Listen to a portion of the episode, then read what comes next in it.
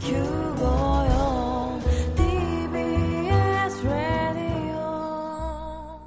TBS ラジオポッドキャスティングをお聞きの皆さんこんにちは。安住紳一郎の日曜天国アシスタントディレクターの中山一輝です。日天のポッドキャスティング今日は60回目です。日曜朝10時からの本放送と合わせてぜひお楽しみください。それでは9月7日放送分安住紳一郎の日曜天国。番組開始から10時25分までの放送をお聞きください。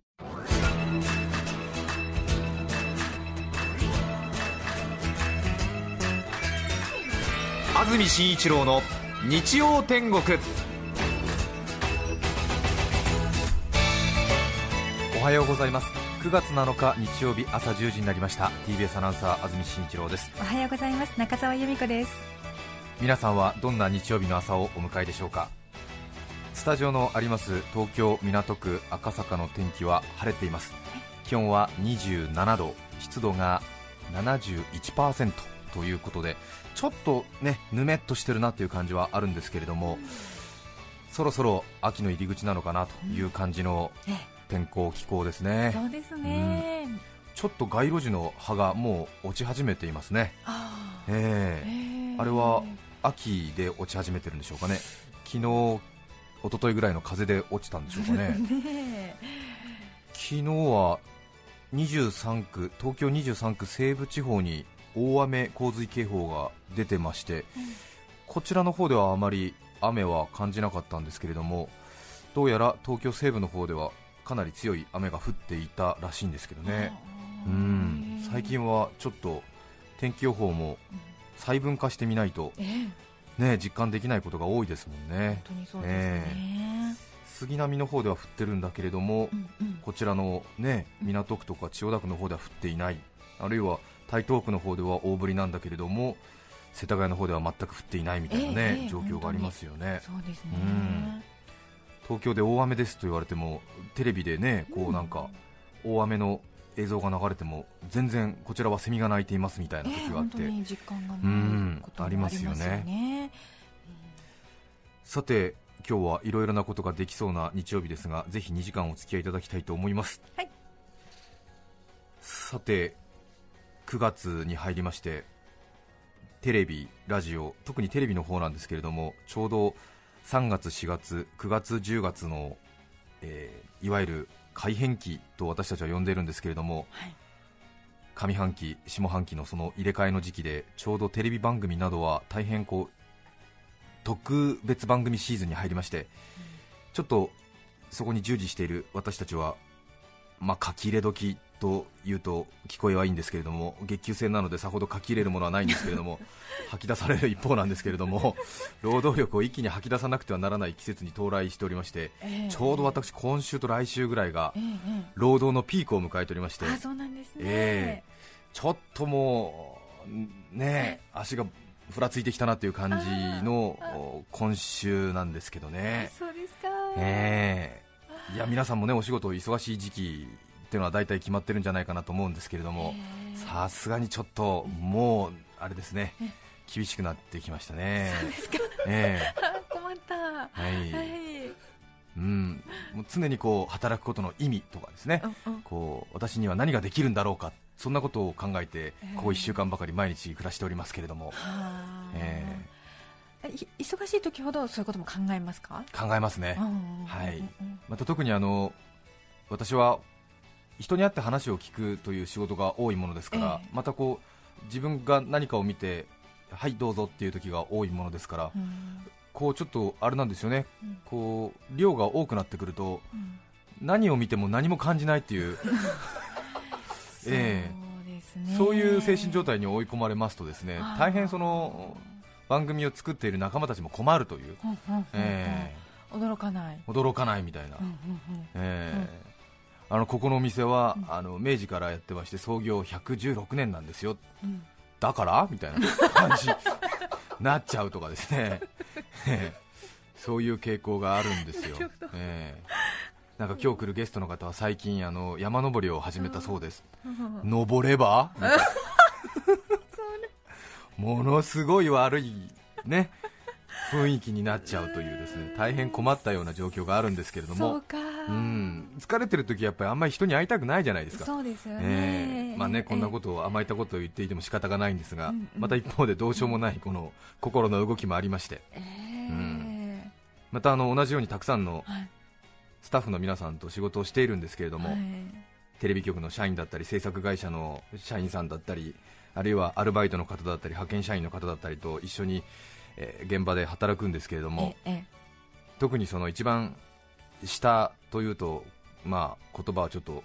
きついですけれども、まあ、一番その雑用なんかを担当してくれるアシスタントディレクターと呼ばれる20代のお兄ちゃん、お姉ちゃん方がわっしゃりいるわけなんですけれども、まあ、彼らが一番働いているということはあの本当にこの業界にいる人間だったら誰もが知っていることなんですが、はい。本当にもうよく働く皆さんがたくさん揃ってるわけなんですが私なんかの多分労働時間の多分3倍ぐらいは間違いなく働いているというですね、うん。うんえーちょっと本当に基本的人権に関わるんじゃないかというぐらいな労働時間で働いている皆さんがいるんですが、ええ彼らが本当にバタバタと本当に倒れていく様を間近で見るんですよね、えーもうダメですと、この現場で失礼しますっていう。AD さんがこう次々とこう、ね、現れるというそういうような状況もあって、えーなんかちょっとこうね死の行軍っていうか。そこまでではないですけど、本当にちょっとなんかこう、ああ、最後まで働き続けるのは大変だねっていう感じで、君の気持ちは分かったと、あとは私が頑張りますみたいな感じで、早く家に帰りなさいっていうことを繰り返し、ね、やったりしますしね、あと私もこの業界で働いて、本当にこんなことがあるんだなと思ったんですけども、行方不明になるんですよね、スタッフが。連絡が取れなくなる。連絡が取れなくなるんですよ、さすがにやはり体力の限界を迎えるらしくて、ですね、まあ、この改変期と呼ばれるシーズンになると、行方不明になるスタッフが多数いるんですね、ねえ。やっぱりあの決してねその突然いなくなる、なりたくてなってるわけじゃないんですけれども、やっぱりちょっともう体力の限界、あるいは精神的に相当もうパンクした状態になって、要するに会社からの連絡の電話にもう出ない、そうですね。で家に訪ねてもいない。い、ない。あどっかに行っちゃったというですね。蒸発というですね。ことが起こるわけですけども、え。ーまた1週間ぐらいするとねええ。別に辞めたくて辞めたわけではないので、ええ。当然話をしてもう一回戻って一緒に働きませんかって言ったらあじゃあもう一回頑張りますっていうパターンが多いんですけどもね、え。ーそんなことを繰り返してここ1週間ぐらい過ごしておりますが。そうなんですね。うん本当にねたくさんの皆さんの労働力に支えられて今日も私はテレビに映っています、うん。そんな一方でえ？実際にこう撮影しているともうほぼ全員が疲れが溜まっている状態になってくるとね。例えば私が誰かゲストの人と一緒にカメラの前で立って話をしている、うん。するとそのちょうど正面になるところにカメラマンがいて照明を持った人がいて音声マンがいてそれからその現場のその流れを決めるディレクターと呼ばれる仕事をやってる人がいてさらにはアシスタントディレクターがいてプロデューサーがいてアシスタントプロデューサーぐらいもいるんでしょうかね、まあ、こう10人ぐらいに囲まれてこう仕事をしてたりするんですけれども、へで大体放送では5分から10分ぐらいのその一つの場所の撮影であっても大体撮影はその3倍から4倍ぐらいしますので30分、40分ぐらいこう話をしたりこう何かについていろいろリポートをしていたりするんですけれどもそうするとちょうど私の方からはスタッフ全員の顔がこう正面に見える感じになってますよね。はい。するとこう私たちは落ちるというふうに呼んだりもするんですが これは眠りに落ちてしまうという隠語なんですけれどもええ。要するに落ちていく人が次から次へと見えるわけですよ。寝不足になってますので。ねえ見慣れたアナウンサーとねそのまあおとなしめのゲストの方などの場合はそんなにこうねギャーギャー言ってるわけでもないのではい。静かに話を進めてたりとかしますとねええこうポトリポトリと落ちていくんですよ。それを見ながらね話を進める私もちょっと辛いなっていうところはあるんですけれども。ええ。まあ、大体その責任の薄い人から落ちていくっていうのは大体常なんですけれど、ええまあ、アシスタントディレクターのね若い20代のお兄ちゃんがまず先に首がガタンと落ちるんですよ、はい。え立ってたりするわけですよね、ええ。立ったまま。立ってたりするんですけども、うん立ったままあれですね眠りに落ちますね、え。え本当にあのお芝居を見に行った時に隣のお客さんがこう眠りに落ちてしまうような瞬間ですね、何回かこうあの抗ってるいるんですけどね、こうカクンカクンってなって、はって、ははってやってるんですけども、はいかん寝てしまったみたいなことをやってるんですけども、それが3人、4人やってると、そんなにかでアシスタントディレクターが眠ったな、あーディレクターが眠ったな、プロデューサーが眠ったなっていう、へディレクターなどはねうん、私に、はい、5秒前、4、3、2、1、どうぞってやった後に、こう私たちがしている話にこう時にはこううなずいたりですね、ええ時にはちょっとなんか大げさに笑う素振りなどをしてですね、ええ私たちを盛り上げてくれるというね、そういうあの気遣いがあるんですけども、えええそのうちにですねなんかうん大きくうなずいてるんじゃないな、これは。戻らないなっていうねうなずいたっきり戻ってないな、あのディレクターみたいな。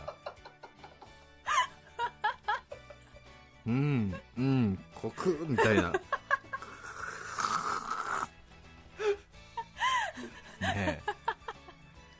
でちょっとねこう寝息が大きくなるとその音声さんという音声を取っている方がこう長い竹竿のようなですねえそういうちょっとあの集音マイクみたいなものも使ってましてそのマイクでそのディレクターの頭をコンコンとか叩いたりとか しているっていうですね喜劇やってるのかみたいな感じですけれどもね。こちら側より向こう側の方がはるかに面白いんですよ。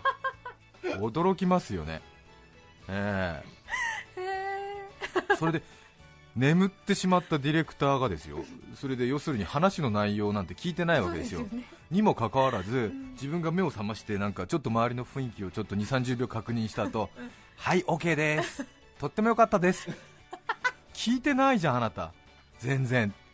途中の話聞いてないでしょ。すごいですよね。面白いですよね、え面白いですね。ー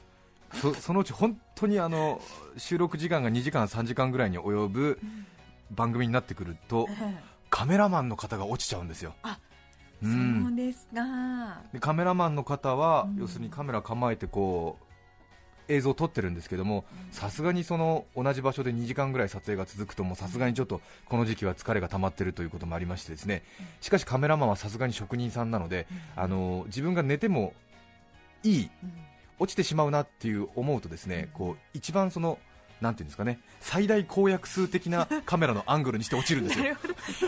きの絵っていうのかな。そうですね、ええ。大きい。大抵例えば私と中澤さんが話をしているシーンを撮影するとカメラマンはうん。僕が喋ってる時には僕だけを映してで中澤さんが喋る時には中澤さんを映してあそれでこう2人で同時に喋るような時にはこう2人が映るようなええ絵を撮るわけ映像を撮るわけなんですけれどもええそれが疲れてくるとずっと2人が映っているうん。ツーショットの映像にしておくとまあ問題はないっていうか、まあそうですええね最低の集合写真は撮れてるということになるので、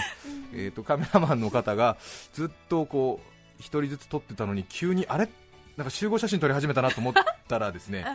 急になんかこう部品をなんか足すようなふりをしてそのまま落ちてるみたいな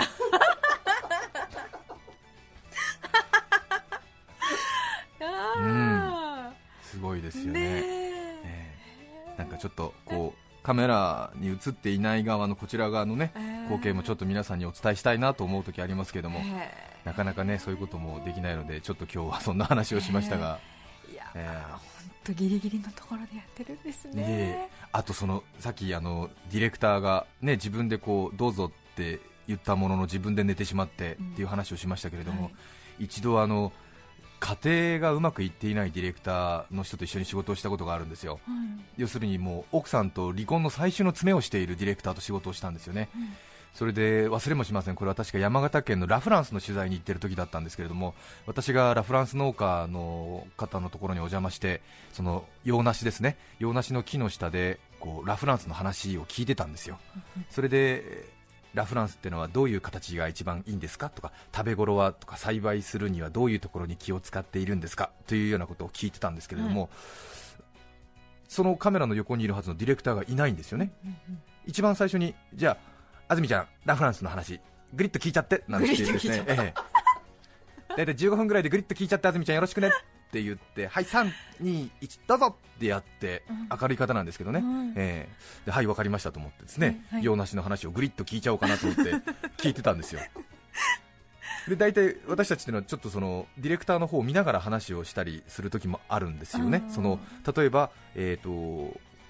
こういう話を聞けばいいんだよねっていうような困った時はちょっとディレクターの方にアイコンタクトを取るとえディレクターがそうそうその話。その話を長めにねとかう。んその話は短くていいとかいうふうなこうちょっとジェスチャーをもらったりしてえ話を進めていくんですけれどもちょっと自分が不安になった時にそのディレクターをこうやってパッて目で探したんですけどいないんですよ。であららっと思ったらですね後ろの方で携帯電話でなんかその奥さんと離婚のさ最後の詰めをやってるんですよ。でこちらはもう投げられたままですから困ったなと思って。で私たちはねそのディレクターがはいもういいんじゃないでしょうかっていう一言をもらってインタビューを終わりにするんでですね。要するにその人が離婚の最終の詰めを奥さんと終わらない限りはずっとラフランスの話を 聞いてなくちゃいけないんですよ、ええ。困ったなとか思ってですね、ええ。なんでいなくなるんだろうと思って終われないじゃないかと思って、ええ。で延々とラフランスの話をですね40分ぐらい聞いてるんですよ。グリグリグリグリっと。グリっと聞いてるんですよ。なんだかなと思いましてですね。ええ。でなんかちょっとなんかこう身振り手振りとかのディレクターが見えるんですよ。なんかこうあだからそれはもう話したじゃないかみたいな。どうしてそんな同じ話を蒸し返すんだみたいなそういう話をずっと向こうでやってるのがこうかすかに見えるわけですよ。ええ。でもねみたいなうん。感じの雰囲気になってるんですけどこっちは同じ話蒸し返すどころかもう同じ話何回も聞いてるよラ・フランスのっていう。そんなことがありましたね、ええ。それでそのディレクターが電話を切ってそれでなんかちょっと不機嫌そうな口を尖らかせてカメラの横に戻ってきてあらついに戻ってきた。はい OK もういいですみたいな。そんな感じそんのな感じで。えー、みたいな全然こっちはそんなあなたを不機嫌にさせるような話の聞き方してませんよっていう。え あなたが勝手にそっちで不機嫌になったんでしょっていう、えー 懐かしいなと思いますけどもね、えー面白いですね、なんとなくこう、まあ、ちょっとね業界人風を気取ってるみたいで私はちょっとこういう話はあんまり好きじゃないんですけども。あの5秒前43219って言われると私たちはこうもうなんていうんですかね無条件にこう何かを始めてしまうんですよね、そうえー不思議なものがありましてですね、うんはい。逆にこうディレクターはそれがもう本当に彼らのなんていうんですかね。こう武器みたいなところがありまして。ええほうほうほう。大体打ち合わせでこう煮詰まってですね。ちょっと私もこうたまにディレクターと長と考え方が対立したりとか相手の言ってることが分からなくてですね。えそれはどうどういうことですかって。どうえどうすればいいんですか？えここは立ち位置はえとか言うってこう困ってたりするとき一方そのディレクター側としてはうるせえなこのアナウンサーみたいな細かいことばっちり気にしながってみたいなことになってるときはですねその打ち合わせの最中に5秒前4 3 2もうやらざるを得ない。やらざるを得ない。結構有名なあのディレクターの方がいまして、はい。えー必ず打ち合わせで煮詰まるとはい。やるんですよ、それはあの周りは笑える雰囲気じゃないんですよ。でみんなも不安に思ってるんですよ。で要するるにいろいろ手伝いをしなくちゃいけない人がいて、えーみたいな。S さんどうしたらいいんですか？これ。えどこれ意味ないじゃないですか？これ2つもあってもみたいな。どっちかでいいんじゃないですか？みたいな。で私もえここになんでえ4人いてなんでこの人がここにいなきゃこの人はまだ次でいいじゃないですか？みたいな話とかもしてても、なあじゃあ5秒前。4 3 2どうぞある走り出すしかないんだ。もういやもうそしたらみんなも要するに5秒前って言われたらもう終わりですからみんなももうカメラに映らないところからささささって言ってまた始まった S さんって。言って強引すぎるよって言いながら。ありますよね、ええ。本当にすごい人がいるんですよ、ええ。私たちは投げやり Q って呼んでるんですけど、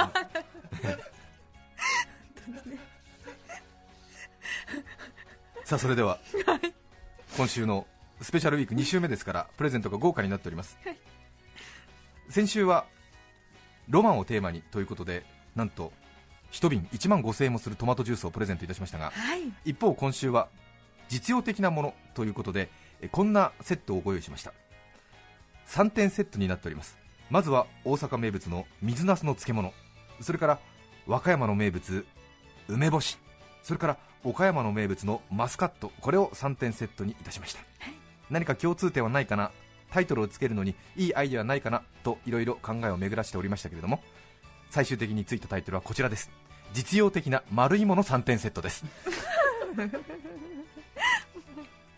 水なすの漬物大阪京都美味しいですからね。今美味しい季節になりました。大阪の水なす専門店泉州春菜明石屋の水なす漬け日だまりの優しさの中でみずみずしく育った水なす。口に頬張ると薄塩のほのかなしょっぱさと自然のうまみが合わさり芳醇な味わいでいっぱいになる。8個入り2960円。それからえ和歌山の良質の南高梅を風味を生かしながら薄塩で作り上げた爽やか風味の極上梅干し。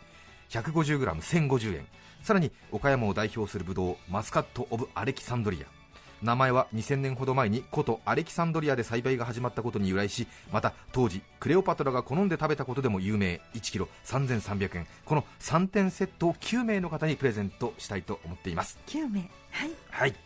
なぜ10名じゃないか。ねえというところはあると思いますが ギリギリまで戦った結果でございます。またこれは繰り返しになりますが3点セットということで宅配便が3回届きます、ので宅配便が3回も届くのはちょっと迷惑だなと思う方は遠慮いただきたいと思います。3回来ても全然構わないよという方はご応募いただきたいと思います。それから、えー値段を渋った結果マロの梅和歌山から届く宅配便ですが石鹸の箱みたいな梅干しがいきますのでご注意ください。ちょっとねあの3点セットにすると値段の配分がうまくいかなくてですねあー、えええー。まあ、大変美味しい梅なんですが、ええこれ私が大好きで、和歌山に行った時にちょっと買い求めてそれ以来私はマロの梅一辺倒なんですがえー私がこの10年間愛した梅なんですが、まあ。えーまあ、ぜひ食べていただきたいなという気持ちもありながらなかなか高価なものですから、えーちょっとね9名様にプレゼントするに、えー適当な値段のものを選んでみたらですね、ええちょっと化粧石鹸みたいな箱に入った梅干しになってしまいましてですねまあでもね凝縮された感じですうん、なんか宅配便業者も何かこの家庭にウランが送られてきたのかなみたいな。なんだこの小さな贈り物はっていう感じになっておりますが。ええ。和歌山の梅って書いてるけどこれは梅じゃないなみたいな。こんな小さな梅はスーパーでも買わないぞみたいな梅が届いてまいりますから。あらええ。なんだろうみたいな、ええ。もしかしたらちょっとあれ？みたいな。ロシアから何か薬物でも送られてきたかなみたいな。いやいやいやいや。あれ？もみたいなちょっとそういうのが届きます。はい。マスカットの方は立派な2房3房ぐらい入ってる立派なものが。それから水なすの方8個入り十分でございますので、ええうんちょっと梅干しが小さくて驚くこと間違いない。なるほどなるほど。なるほど3点セットには間違いありません、ぜひご応募いただきたいと思います。そうですね。さてそして今日の今週のメッセージテーマはこちらです。最近困っていること。事前にたくさんのメッセージをいただいています。ご紹介します群馬県のキーさん37歳女性の方。朝食の時最近困っていることについて家族に問いかけてみたところ小学校3年生の娘が一言最近私疲れが取れないと言って家族を固まらせていました。新学期の始まりや運動会の練習でお疲れ気味とはいえあんたそんな若さでと困ってしまった私でした。スタミナつけて明日から頑張れるように何か体が燃えるような夕飯のメニューをこれから考えたいと思います。あなるほどね。ね小学校3年生。あそっか。うん。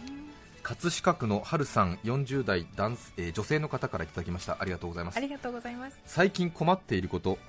狭い我が家で中学生の息子が夜友達とパソコンでテレビ電話をしているのです。はい。しかしお風呂上がりのだらしない格好で私がうっかり映り込んでしまうと 友達から「あお母さん見えたこんばんは」と声をかけられ畳すれすれなら映らないだろうと寝転がって雑誌を読んでいてもお母様は読書中ですか？と見つかってしまいくつろぐこともできず忍者のように気配を消して壁に張り付きながら移動していますその上昼間でもそのレンズから覗かれている気がして私のたるんだ体とたるんだ日常がネットに流出しているのではないかなどと疑心暗鬼になっています。あテレビ電話にね映映っているんじゃないかという、ええ。うわー困っちゃいますね、ここだったら映らないだろうと思って寝転がって雑誌を読んでいてもあお母さんは読書中ですか？またお母様なんて言われちゃうとね、うん。面白いです皆さんからのメッセージをお待ちしています。そして番組では皆さんからのリクエスト曲も募集しています。ぜひメッセージにはリクエスト曲も書いて一緒に送ってください。今日の天気予報ですがこれから気温が30度前後まで上がるそうです。それから北関東では昼過ぎから南関東では夕方以降で雷を伴う雨がありそうです。それでは今日の1曲目を紹介します。大田区正人さんからのリクエストジギーグロリアどうぞ。9月7日放送分安住紳一郎の日曜天国10時25分までをお聞きいただきました。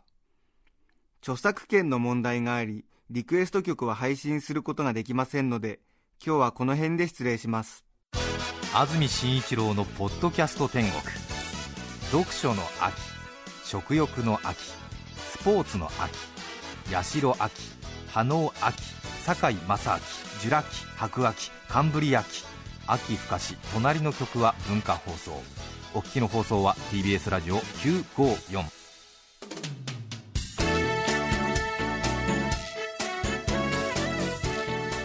さて来週9月14日の安住紳一郎の日曜天国。メッセージテーマは「お酒と私」ゲストは全国各地のガソリンスタンドを巡って6000店松村聖吾さんをお迎えします。それでは来週も日曜朝10時 TBS ラジオ954でお会いしましょう。さようなら。安住紳一郎の「ポッドキャスト天国」これはあくまで試供品皆まで語れぬポッドキャスト。ぜひ本放送を聞きなされ。TBS ラジオ954